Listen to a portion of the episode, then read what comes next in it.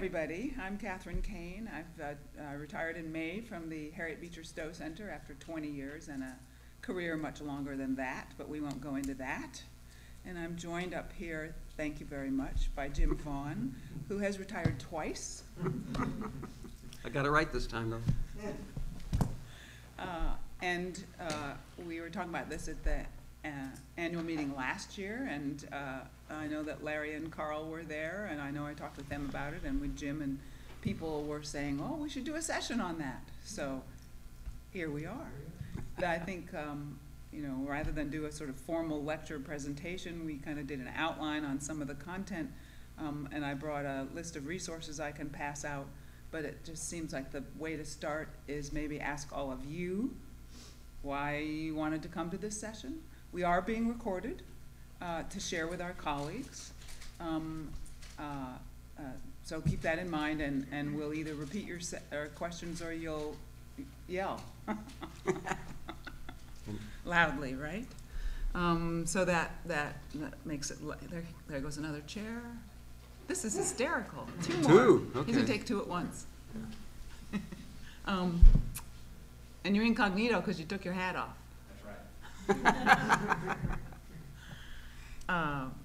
This is a leadership transformation is a huge change for an organization, and so it deserves thought and consideration, and of course for the individual involved it's a huge change as well, and it's hard to in some ways hard to imagine what that change and transformation will be like, but it's an opportunity for the organization and an opportunity that you want to do as well as you can and not blow it. Hello. Oh, he's counting. He's counting. All right. Of course, also, we recognize that there's a, we were talking about generations a minute ago, there's a boomer wave of retirements coming. The biggest, boomers are one of the biggest generations, and that is just starting. We also observe that people work later in life than they once did. So that means, so you know, so I retired at 68. My father had to retire at 65. Jim was post 70. I retired at 68 the first time. Did you? Yeah. 74 when I retired the second time. Yep. We have colleagues in their 70s who are still working and enjoying themselves. And so the circumstances are different. So we wanted to talk a little bit about how do you know when it's time. We want to talk about preparing yourself and preparing your institution, and what are some of the kind of categories in which to organize thinking about that. Overall, I thought about the transition as a project. I've broken into project categories. You all know what those categories are, right?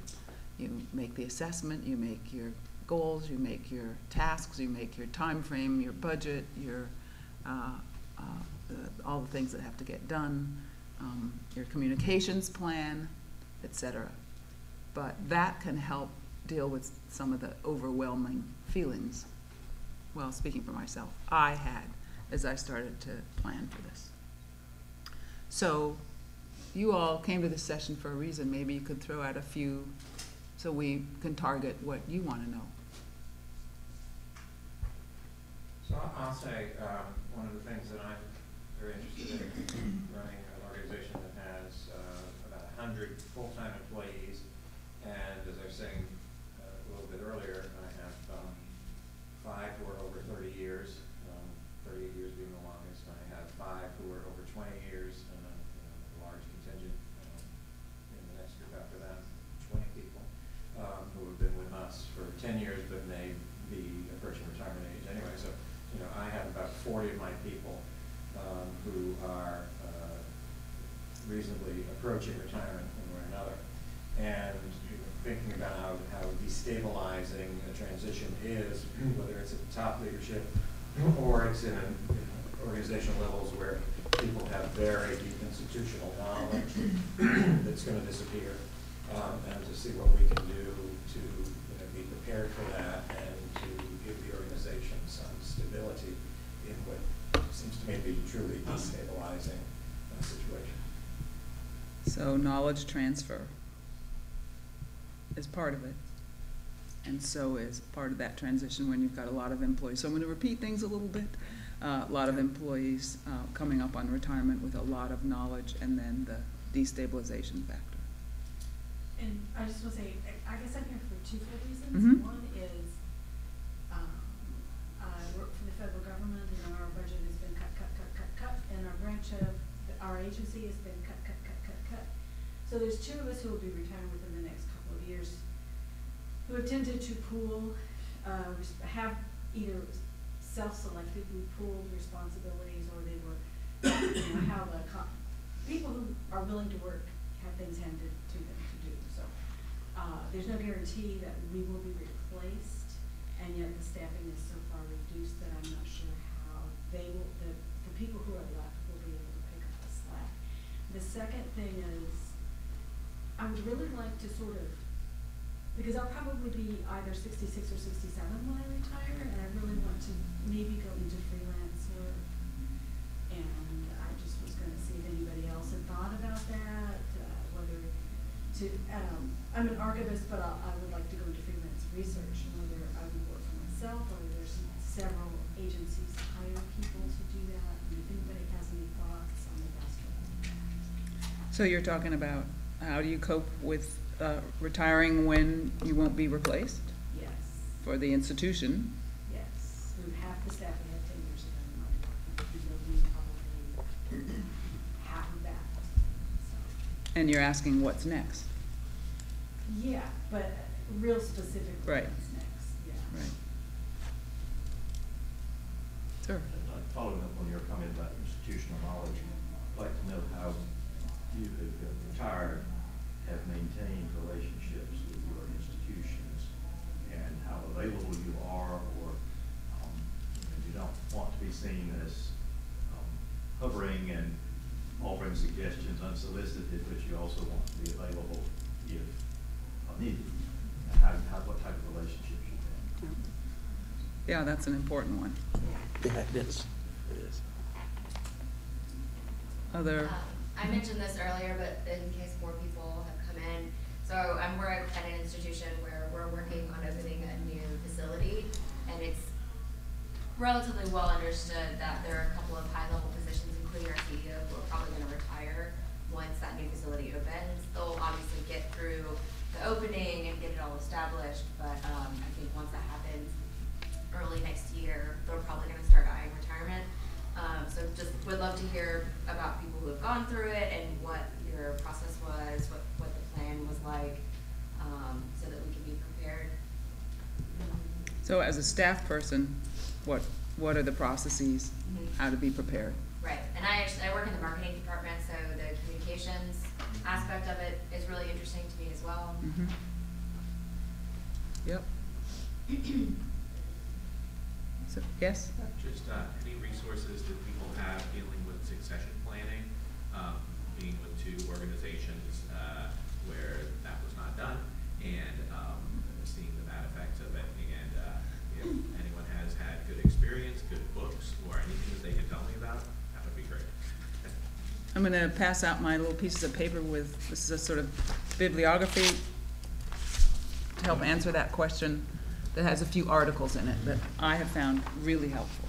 Maybe we'll keep one up here. So if you can pass this around.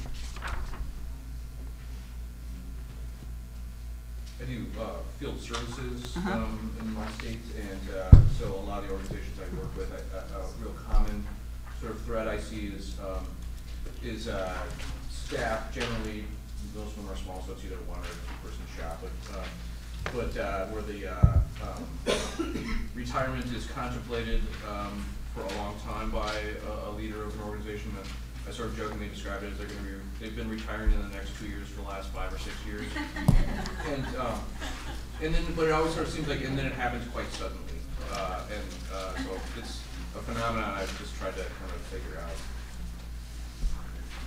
So you're saying it's coming, it's coming, it's coming. Oops, it's here. And so I don't know if it's sort of about the conversation. I think most of the time when somebody's contemplating retirement, I think rightfully so, there's not a lot of input from others about you know, I mean, it's a very personal decision, of course, and so, but the organization does, of course, have a vested interest in it. I think it's difficult to have those conversations to not make it seem like you're pushing them out the door, or they're not ready to go yet, or those types of things. And that's right, it is a personal decision, but it's an institutional decision too, and that's, we want, I think, that to be a key message of this conversation. Well, and I want to tag on to what you just said, because you're bringing up the topic from an external role with the person who's retiring. But one of the things that I've looked at in other organizations where the CEO has retired, and in contemplating in my own organization, trying to as objectively as possible figure out when is the best timing and what is the best for your organization. So as an example, in my state, my organization is very, even though we're a nonprofit, we're very dependent on state grant support.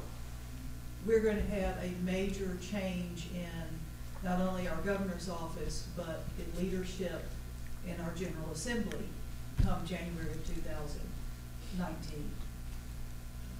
Having relationships with that new leadership is a key factor to the stability and the sustainability of our organization. So how do you time the transition and when is it best to get someone new in the CEO position so they can be building their own relationships with this new leadership? Whereas I'm the CEO I'm talking about, you know, my relationships, many of the people that I have long and successful relationships with are now retiring themselves out of government. So that's one factor specific to us, but leaving while it's still good for the organization versus creating a senescence in the organization. So how do you time the transition, and how do you time it so while it's still good for the organization? Okay. I retired in June, and a small organization, but I knew that our maintenance man was also going to be leaving. He's a critical person. What I didn't know was that in the months following, our archivist, who was after 17 years also left, as did the education person, which meant the only people left with any history of the organization was the bookkeeper and the accountant. Mm-hmm. So there is no history left with the organization at all, and that's a little disruptive and disturbing. You know I have to step away, but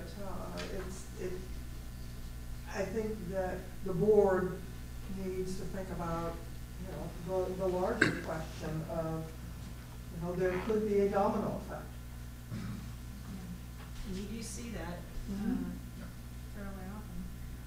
I think you should expect it. Yes, I think you're right. I think you're right. Well, you should, just to repeat, a domino effect. When the CEO announces leaving or has left, others will go too, for whatever reason. And that's part of the destabilization. Well, I was going to say, you know, organizations go through this change a lot. It's just that there's a different tone to it when it's a retirement as opposed to, oh, so-and-so just accepted the job as director of, you know, the Nebraska Historical Society, and they're gone in a couple of months, and life goes on. But when retirements require a lot more planning, and the transition takes a lot longer, and that provides a lot of opportunities that you don't have in an instant transition, but it also provides a lot of risks for an organization. One of the things that I was concerned about was once you announce, because in both cases I announced a year before I actually retired, once you announce, are you a lame duck or are you an interim director? So how did that work?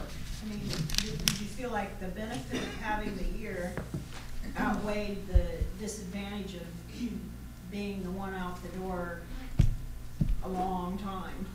Well, Catherine and I might disagree on this one from, but the first my attitude was I wasn't going to be a lame duck. I was going to be an interim director, and I was going to keep launching new initiatives and keep things going. I look at, you know, it took a long time to get the organizational flywheel turning, and you don't want to take your foot off the gas because then you're making a real problem for whoever does come in and take your place.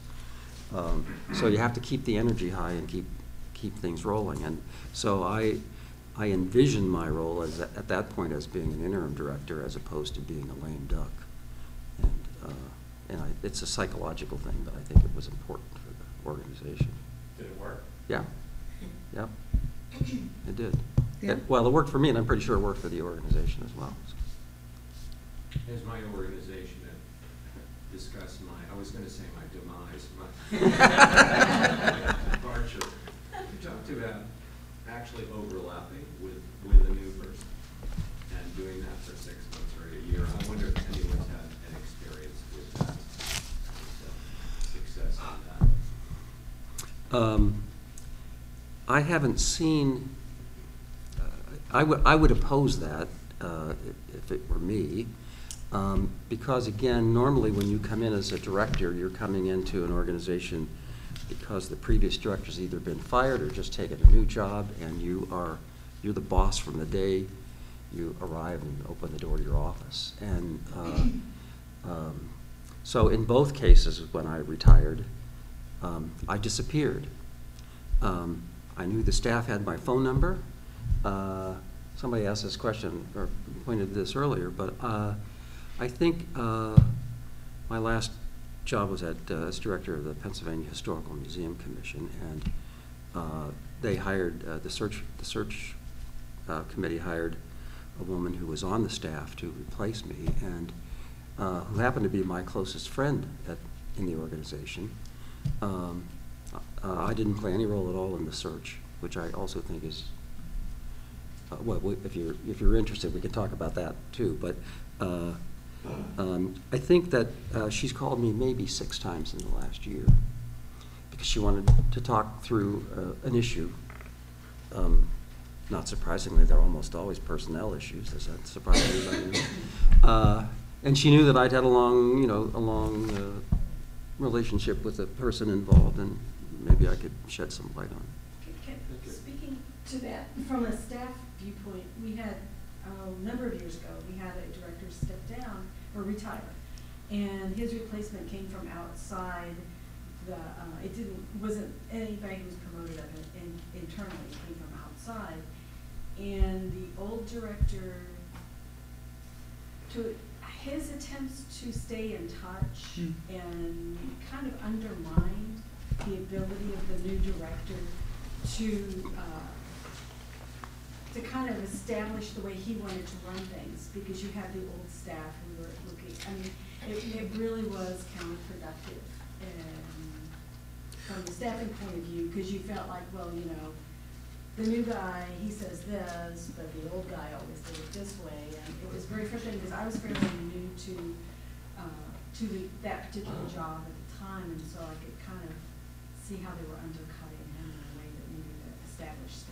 Well, in the 45 years I've been in this field, I have witnessed some really bad handoffs where the retiring director hung around, and almost inevitably the new director would last a year or less, because you can't have 2 heads running the organization. We were fortunate in that the new guy was, he had dealt with tougher customers. Good. Good. Former head of the Nixon presidential materials. Yeah. He dealt with Nixon. Oh, yeah. So he was continue. I would have to say that my observation on the other side would be it would have to really depend on the maturity and the management style of the people involved. My major concern is because my organization really is a fairly large organization, but it really is tied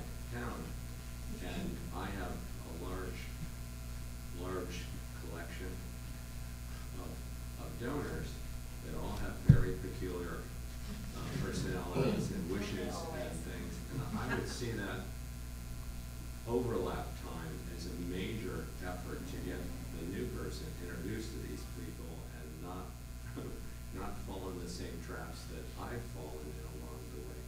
And you could really give them that kind of stuff. That really would depend on, in my case, how much willing I am to step away, increasingly so every day. That kind of mentoring might be beneficial to it. Well, I think you can do that. You can do that in a successful way. The one-on-one introduction of, in my case, it was state legislators. Right. But stay away from the office.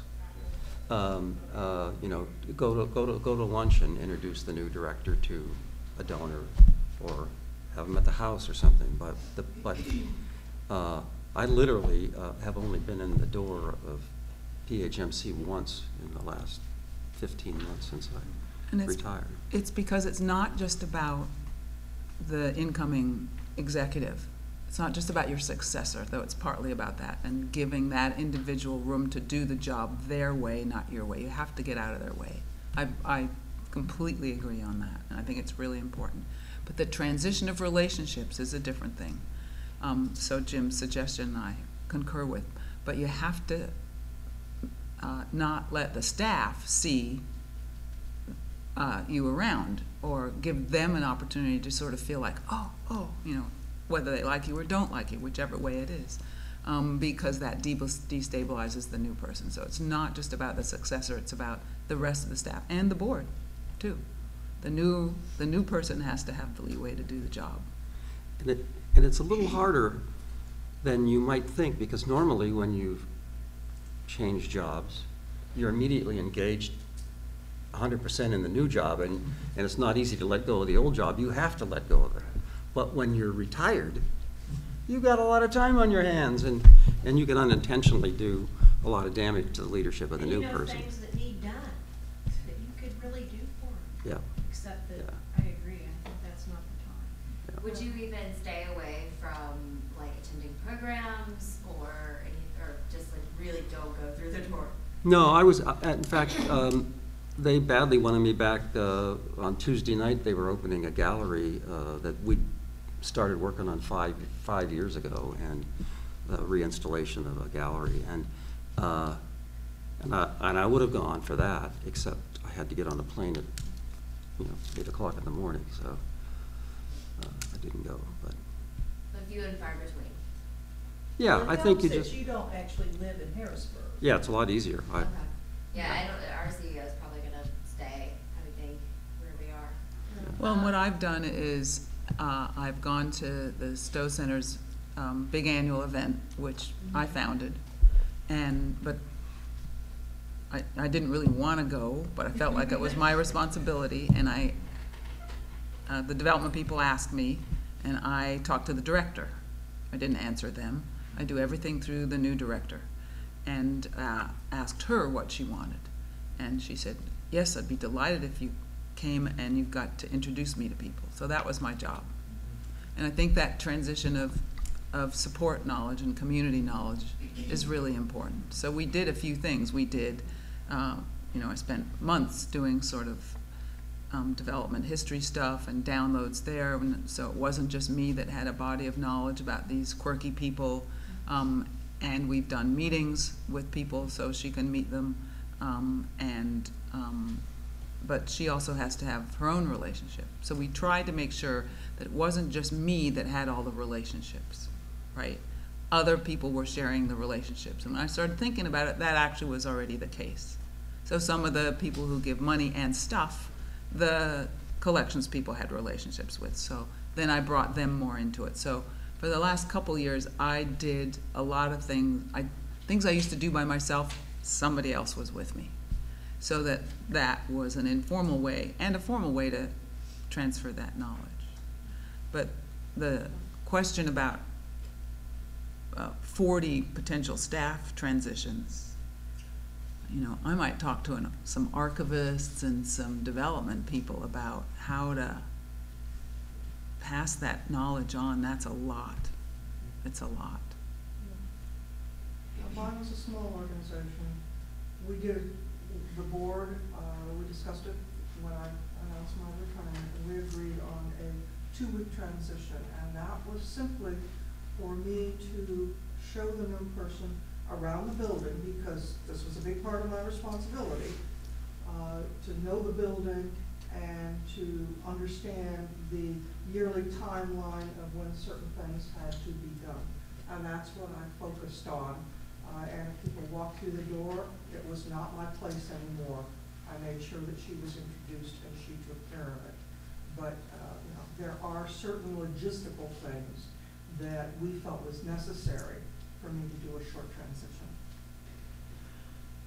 I think your point about connecting your successor to people who have been your supporters, people who have worked with, is key. Because I've been in a position where my predecessor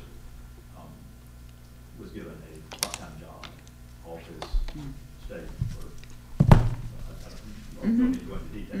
It's been a challenge at times, it has, because people have had relationships with him that continue to go to him, and I've had to build my own relationships. There are some that have recognized that there was a transition. I've been in the job 19 years, so it took a while, and I'm thinking about retirement. I'm more than eligible, but I think it's key that the outgoing person try to connect the new person with people who can be supported. I think another concern I have is long-term staff who have worked with me will, how are they going to accept a new person? Am I going to get the call? This crazy person is doing such and such. What do I do? You will have to get because I anticipate staying in the air. So what? Yeah. So if the staff calls you and said this new person is a crazy person, what would you do? Well, I would say talk to the person, or get your information together, or why do you think that? I would listen, because I'm assuming that this happens, it will be a person who is sincere and has some concerns. And I say go back, because sometimes when I've experienced this too, a new person can come in and make pretty quick judgments and doesn't really know why that was always done that way. And yes, you can change it, but I tell folks I'm more of an evolutionist than a revolutionist. And understand why it was done, and then explain why we need to make a change, rather than say this is just a stupid way to do things. And I've seen that happen. But as far as an old person staying around in a position, I have seen where I'm in a library, so where a director retired, an interim was appointed, a new person was hired and came, and the other person stayed in that position, but left after a month. And I wish the person had stayed a little bit longer, because I might disagree with you a little bit about on that, because I think it could have helped this person transition. I think this person has personality, but because of family relocation, she would have had to leave after a month. And I think she could have helped build some relationships on this on the university campus that the new person did not get there.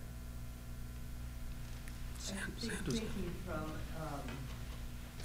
we all people were talking about the institution and things, but I know of one case where a very careful transition was planned with overlap of a year, and the outgoing director said, you know, anytime you need my help, call. I'd love to have lunch, whatever. And the new director never called, and the outgoing director was terribly hurt. And I think that's something you have to be, that's another reason to say, I am really leaving. I'm not going to wait for the phone call. I'm not going to expect the phone call. I'm going on to something else. But yeah, when you're leaving, and you have to get your head around. Yep. You're gone, and they don't need you anymore. Yeah. One of the things I found was I had to deal with very delicately, and leaving PHMC was helping the commissioners. We have a commission instead of a board, helping them figure out how they go about finding a replacement. Yeah. And as an outgoing executive director, you've got to walk a very fine line there, I think, because you can't pick your own successor, and you don't want to play an act. Why not? Tell us why you can't pick your own successor. Because it's not your decision to make. It is the board's decision to make. But you can line people up. I mean, I brought some people in well in advance of the time I announced my retirement, which was more than a year before my retirement, under false pretenses, and had them spend a couple of days so that, because I thought they would be good candidates, so they would know the organization, because I don't think most people outside of Pennsylvania understood how big that organization is. Our budget was $90 million. So it's a major organization, and I wanted to make sure that we had candidates in the pool when the time came who knew the organization and would throw their hat in the ring. And so we ended up with a very strong pool of candidates. We hired a search firm out of Philadelphia. But I found that my board chair asked me to serve as an advisor to the search committee. But we agreed early on that I would advise them through the process of hiring a search firm, because they didn't know how to go about that. And once they hired a search firm, I would only advise when I was asked. I wouldn't go to their meetings. I would stay in the shadows. And that worked out. That worked out very well. It was good that it ended up the way it did, because at some point they got focused on. And this is where I think my coaching was helpful. They get focused. Board members get focused on the resumes in front of them, and they get focused on.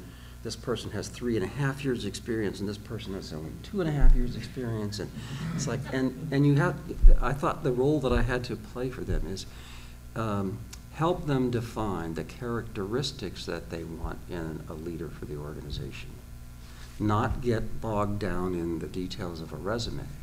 And so we finally worked out a list of, in a sense, character, the character of the person that was what they all wanted was they wanted to hire another me. This was one of the times I was a beloved director, if I do say so myself. And they all agreed that the most important thing was that we'd gotten this place moving. We'd gotten a lot done in 5.5 years, and they did not want to see it slow down. But they understood that the staff.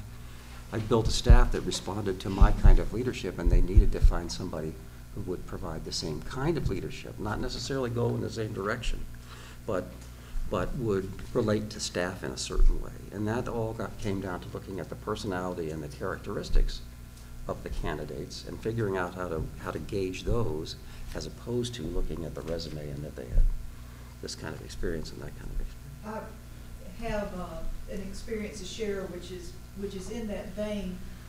This summer I had the opportunity to participate in a board retreat in another state for their state historical society, because they had a director who had announced his retirement a year in advance, and he was helping his board through planning and the transition. And what he did, which I thought was very interesting and seemed to be pretty effective, was he, for his board retreat, invited CEOs from 3 other state historical societies to come in and meet with his board to discuss what skills and traits we felt a CEO in a position for an organization similar to theirs should have to be successful. And it also just so happened that 2 of the people on the panel of the 3 of us had recently been through executive searches in the last couple of years for similar sized and larger organizations to theirs, so they could also speak to questions from the search committee among the board members about, well, what kind of, what should we ask, how should we handle interviews? So they had very good information they could share from the experience. So I thought it was interesting and clever that the CEO who was retiring, who was giving his own advice and guidance to his board because they'd asked for it, brought in 3 outside organizations to meet with the board. And it was about a 2-hour session, and he said the board really got engaged and excited about it and gave them things to think about as they began working with the search firm that they had just engaged to see what they need to look at. So I thought that was a very smart way to approach things. How did that work in your size organization, Catherine, similar to what Jim said about the process?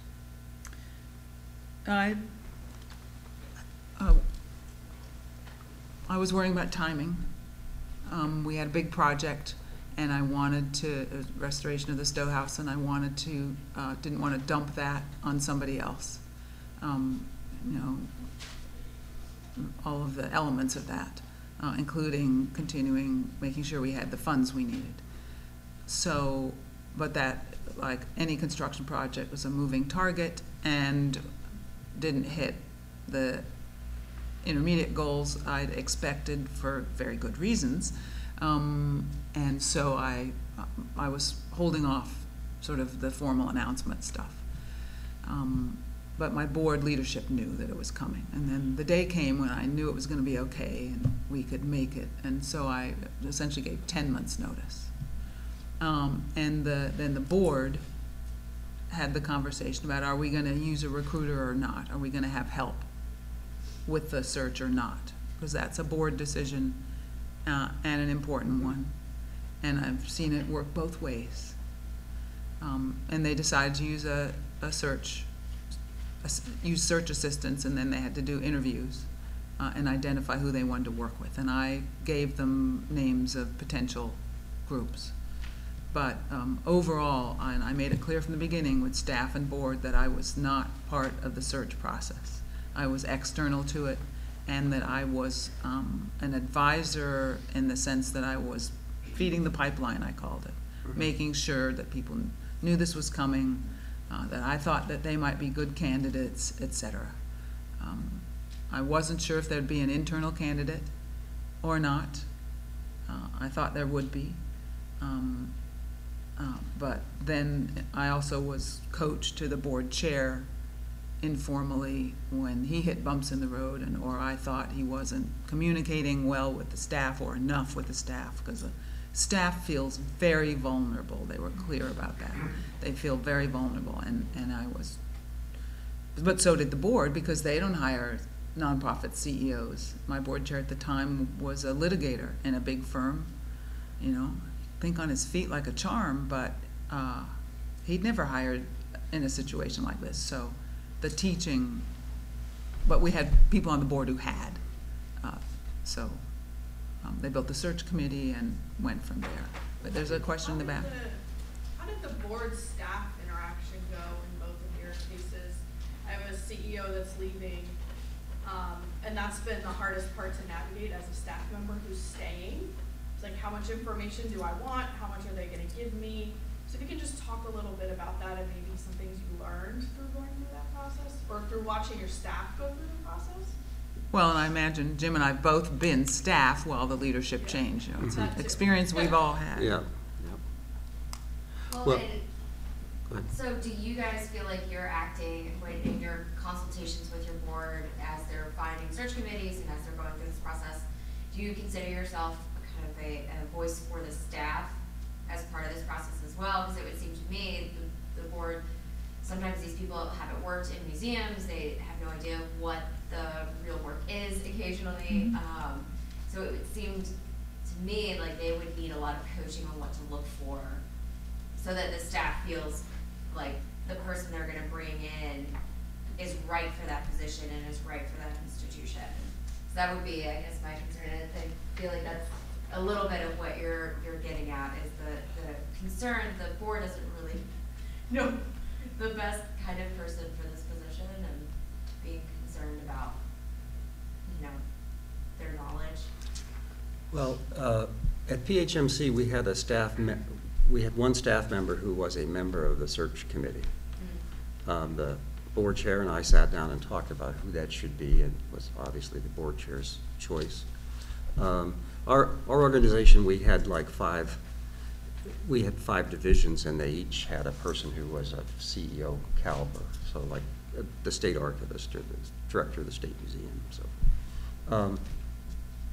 none of whom applied for the position, by the way, which surprised me.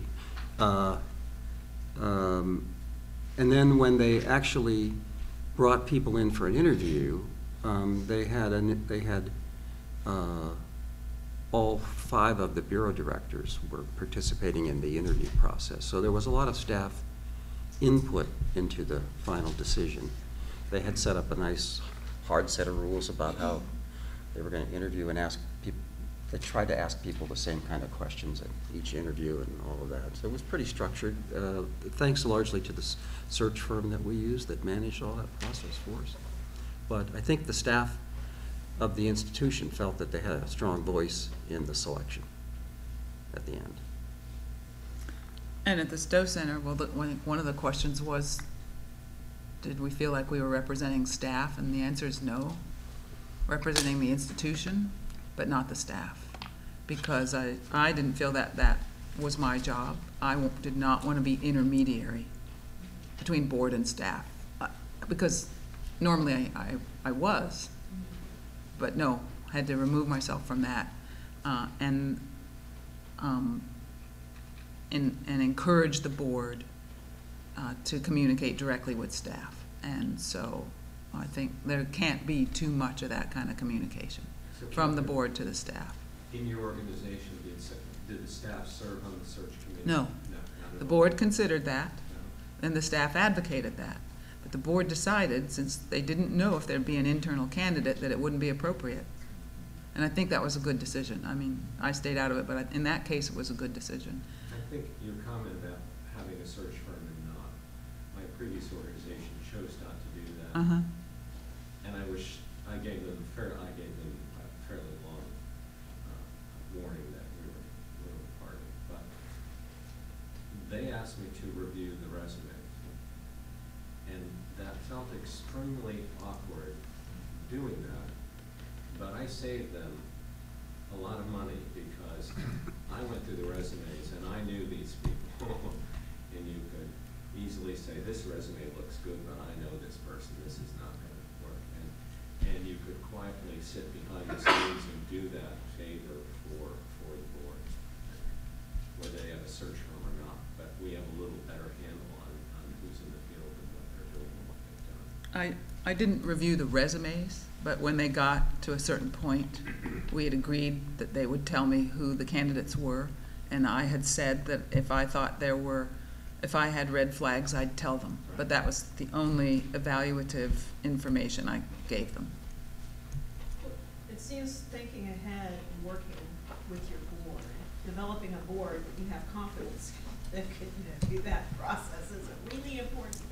Developing a board that can do that process is a really important step. That's exactly right. And not to jump in here, but when you do the assessment part as the CEO, you want to make sure you've got the board where you want it, and that the board leadership at the time that you're making the transition is going to be a good person.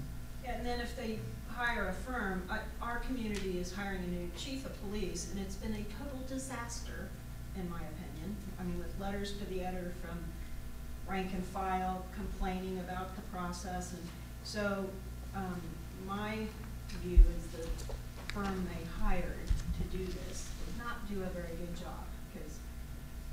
That kind of community breakdown is not good at all.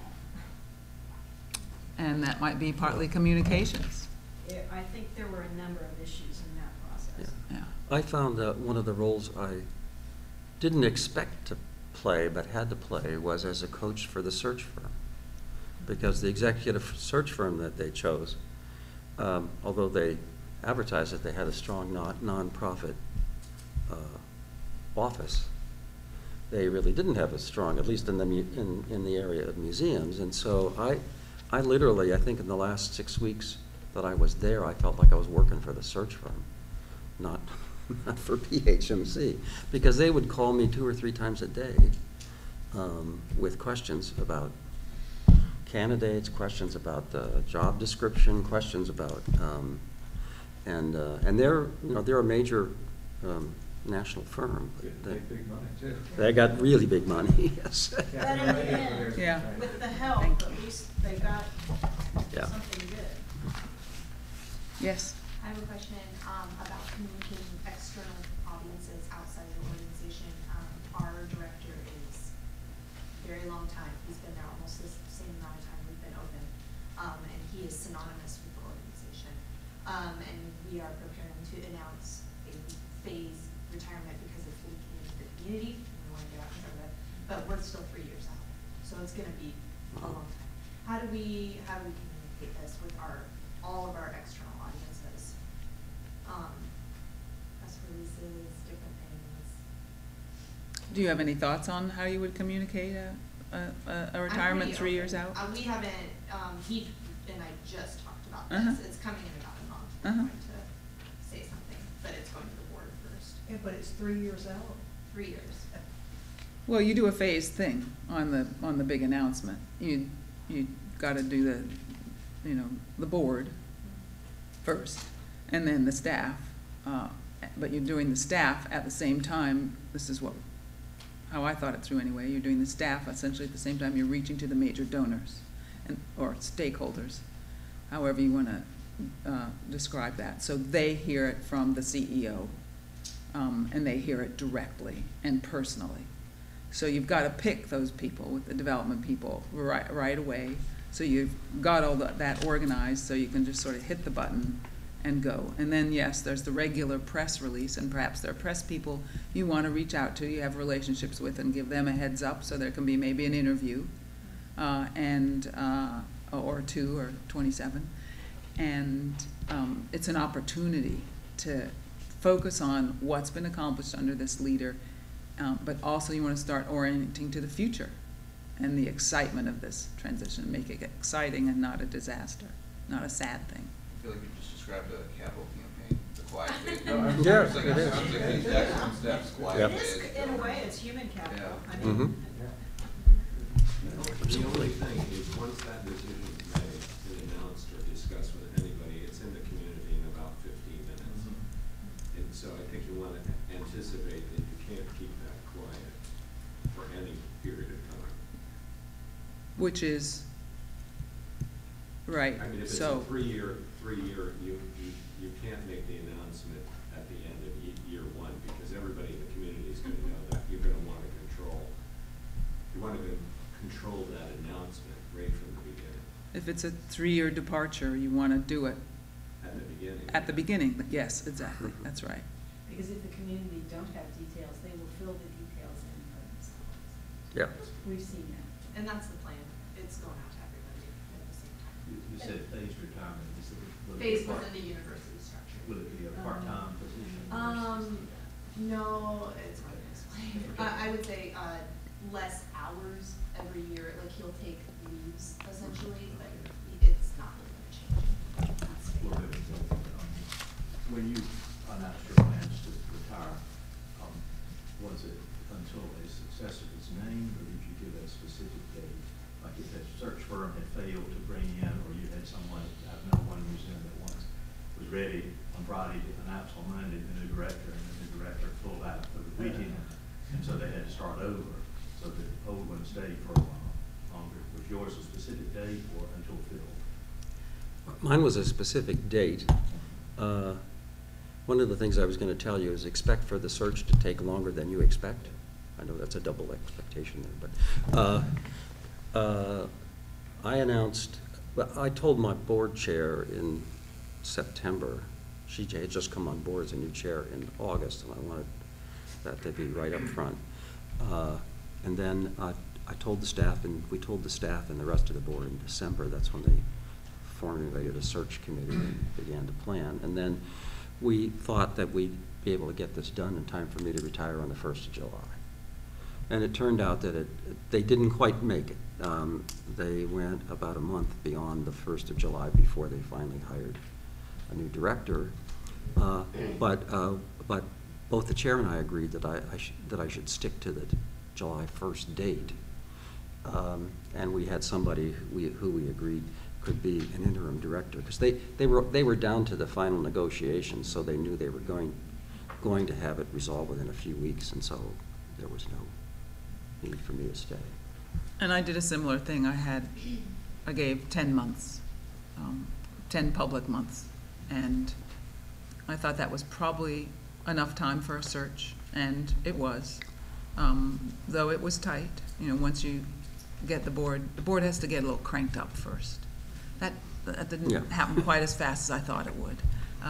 They sort of have to get their heads around the whole thing, even if they, many of them know it's coming, but they have to get their heads around it. So, you know, and we had succession plans, we had the documents, they looked at that recently, whether it was the emergency succession plan, if you know, something had accidentally happened to me, or a planned succession. So we had those documents, they had a framework, they used that framework, they thought about it and discussed it. But then the new executive, there was about a 6-week gap. And I gave him a hard deadline. I was ready. I didn't want to hang around. I knew if I gave them any leeway, they'd take it. That's kind of my attitude, too. You know, they just would. It's human. And so so about 6 weeks, and we had a really stand-up board member, short interim. He was a volunteer and just kept steady on the tiller, and that worked very well. So, and the other question is, sorry, I know this one. The other thing we haven't quite addressed is the question of an interim, because you can do it with a timeline that includes an interim. And I decided not to recommend that to the board. They could have done it anyway, but not to recommend it to the board. It could have made my timeline shorter, and that was very attractive to me. But because once you make up your mind, you've made up your mind. But I decided that it was not a positive thing to have a double transition. We were in pretty good shape, and so we didn't really need a cleanup person, an interim to come in and do some hard stuff. And I thought it would be a pretty good transition, and it would be, it's, you know, enough of a lurch for the organization to have one transition, not make them do two. So not make them break in two people. Yes? Yeah, there's one question that I, based on something that Jim said early on, and I've been sort of trying to wrap my head around, and I can only think of one answer to, but you said, you really sort of like pointedly said, a retirement is different than the other, than a CEO leaving or being fired, and I feel like with the exception of the timeline, I haven't heard much that is different with that. Can you just extrapolate on why you think that? Well, obviously, it's different to the person retiring, and we should talk about that in a minute. But I think it's because it takes so long. You want to have a smooth transition, and most transitions are forced transitions because somebody's taken a new position, and you kind of scurry and get done what you have to get done, but it's not as methodical, and it doesn't stretch out over as long a period of time, usually. And so I think there's a kind of a tension that builds in the staff because of the length of time that this process takes, and so I think the staff is more nervous about this. We've all had, you know, directors who got a great opportunity and left on short notice, and have lived through that experience. But when you're building toward a retirement, it just seems like the psychology is quite different.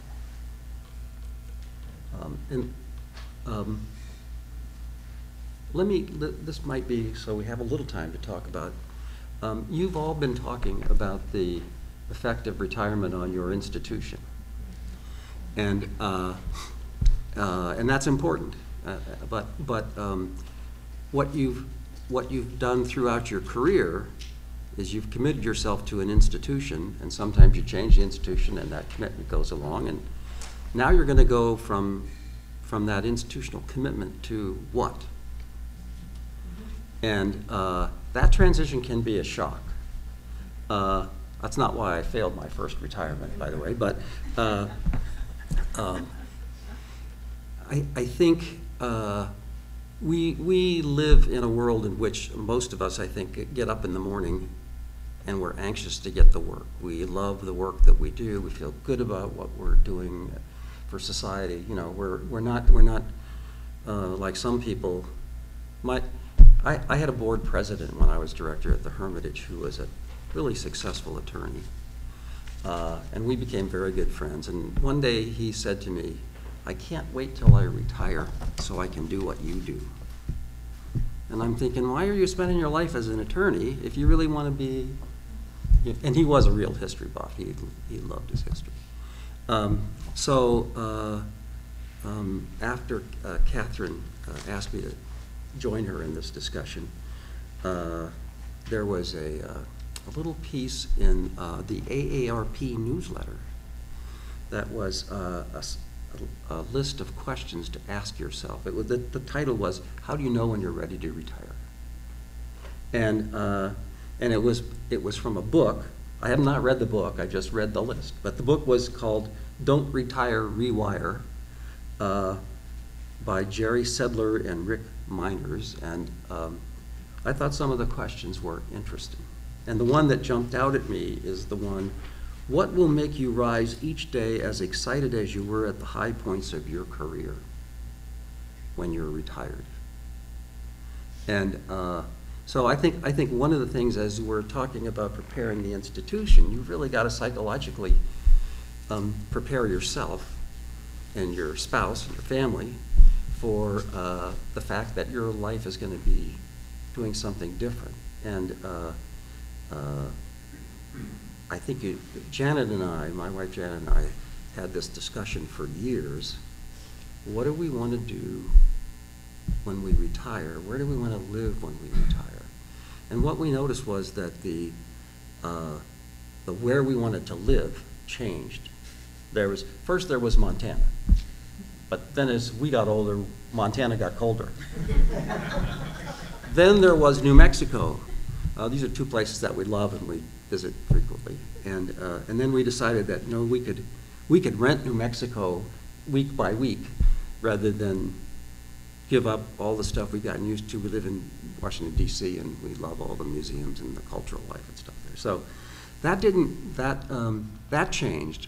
But the what do we want to do question became almost a joke, because our answer was always the same. It was, we want to lead interesting lives. We want culturally rich activities. We want to learn something every day. We want to travel a lot. We want to have time to read a lot. And then we always looked at each other and said, "Wait a minute, that's what we do now, and we get paid for it. Why retire?" I think that the important thing for me, at least, was the first time I retired, I hadn't worked through a lot of this stuff as well. And I think I thought that retirement was going to be like having every day be a weekend. Well, you know, when you think about it, your weekends are not always relaxing. You go to the grocery store, you do the laundry, you vacuum, and you can only do that 2 days a week. What are you going to do the other 5 days? And Janet and I we do read a lot, and we read competitively. We have these lists, and who's going to get more points for reading good books, that kind of stuff. What a surprise! What a surprise. Yeah. And we read. We plan two major trips a year, and we spend a lot of time working on the itineraries. We read a lot of books. We went to Bulgaria and Romania back in June. And we didn't know anything about either of those countries, so we each read a dozen books before we went. It's like a graduate course. So our life in retirement is rich and full. I also made a very bad mistake with my family. I told them for 50 years that when I retired, I would finally start working on the family history. Well, I have three sisters. If they don't get a draft chapter once a month, they call and where is it? Where's the next installment? This second effort at retirement has gone very well because I'm just busier than I ever was. But I think thinking about that question of what is going to excite you to get up in the morning is a really important one, and it shouldn't be one that you're afraid of, but I mean it's one that you need to give some thought to. And how are you doing? And I think there's an urge with this, is thinking about your personal life after leaving your organization. I call it no more 9 to 5. Because it's not like I'm not doing anything. Here I am at ASLH. I have commitments, other commitments. It's not, and it's not the sort of what color is your parachute. You don't have to figure out the rest of your life before you retire. The best, one of the best pieces of advice I got was, you've got to know what you're going to do in the first 6 months. You have to have something meaningful in the first 6 months. And then you figure out the rest of it. Because as a CEO, we adapt our personalities to fit these jobs. And when someone pointed that out to me, I thought, oh, I wonder who I am now. Because my interests and my reading and my work and my relationship have all been formed by this work that I value so much. But, you know, there are other things I value too. Am I going to put more effort into those? And so you're you ask those kinds of questions. For me, it's just 3 or 4 months, and I'm so I don't. So November is my 6 months, I think, and maybe I'll give myself another 6 months. I don't know, but it still feels like vacation. So one of the hardest parts for me was I no longer have a title. Yeah, the identity question. For the first time. Yeah. In how many years I'm no longer executive director, chief curator, whatever I was. So what do I put on my business card? Do I have a business card? And, you know, registering for this conference, what do I put down? This doesn't say anything except my name. Yeah. But oh my gosh, you're right. Exactly what you're saying, your identity changes. And you don't want to underestimate what that feels like. No. It but feels I feel like the maritime. I mean, your title on the deal is the maritime. And I negotiated that with my organization. Yeah. It's the one thing I asked for. Idea. Yeah. It doesn't cost me money. Yeah. And when you're chair of ASLH Council, you need a title. But they didn't put it on here, on my name tag. On this question of thinking about retirement and what you're going to do in retirement, this is a statement that has to do with staff of people who are reaching retirement age as well as those of us who are at retirement age. But several years ago we had a situation in Tennessee where the director of our state historic preservation office, which was an independent agency within state government, had become very ineffective. Dozed off at his own commission meetings, that kind of thing. Oops.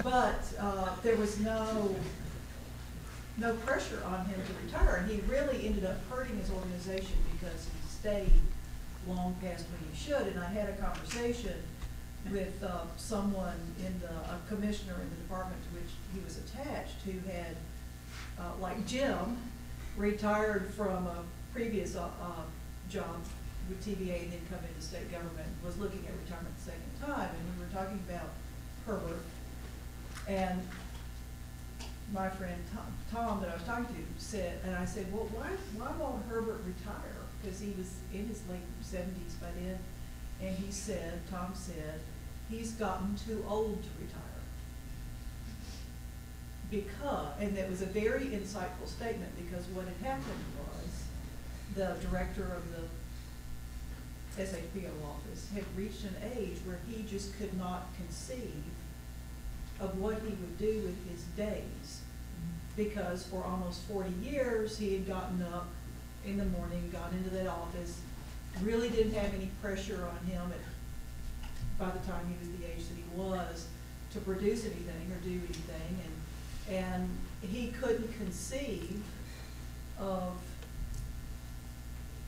what his life would be like if he didn't have that office to go to. And so the lesson that I took from that is that sometimes we have to help people see that for their own benefit, they need to go ahead and retire while they still have enough interest outside of work to enjoy, rather than, as I mentioned before, creating a senescence within the organization that this organization more than 10 years later still hasn't dug out from. because they lost respect among all their constituents, and because they had such poor leadership for so long. And so I think as CEOs, we have to contemplate that, as you were just discussing. But I think as staff and boards, it's delicate, but finding a way to encourage someone to take the step when it's time is necessary too. We had that problem with our education department head. She stayed much longer, and it was clear that it was time for her to retire, but I think it finally took our CEO. And so I'm at an institution where I would say half the staff has probably been there for 20 years or longer. When you get a job here, most people stay. I've been there for 8 years. Our CEO, who's retiring, has been there. He's been the CEO at least for probably 20 years, and had been an archivist before that. And our education department suffered for a long time because this person didn't retire when she should have, and trying to figure out, and we've had a few staff members in the same position because so many people have been there for so long, and it's what they do every day, and then those departments end up suffering because, you know, there's just not a lot of accountability, and our CEO doesn't want to step in because they've all worked together for so long, they're all friends, or friends outside of work, so it's become difficult. One of the things we're doing on that, this general question about succession plan, is you know, we're recognizing where we have very long-time people. We're greatly valued, right. But that we need to start to bring younger people in behind. They've been staying for a while. So we're a private nonprofit, so I have the flexibility of the CEO to create some new positions. And you know, sometimes it's delicate to say to somebody who's been the head of the department for a long time, but you know, what we've done is to say, look, we want you to concentrate on this now, and we're going to move some of these responsibilities to this other person. But it was challenging. Fortunately, they're good people that we've had good relationships with, and we've had to talk to them about what we're doing. But we've created some new positions, duplicating essentially in the organization, and you know, whether they're in 6 months or I have one that it's indefinite, really. But I do have the new person already in place now. So that gives them the way to start thinking beyond. And they can start to think, you know, if I can focus on this for as long as it works for me, I'm doing a special project, I'm valued by the organization, but in fact the next person is already in the organization. And I'm creating probably 2 more of those right now in circumstances where I know the person's going to go sometime in the next 3 years. And fortunately, I have that flexibility, and you know, I've said to the board, we're going to spend more money doing this, but this is a key part of our strategy for dealing with this potentially very large transition in the organization, is to say, you know, we're backfilling before it happens.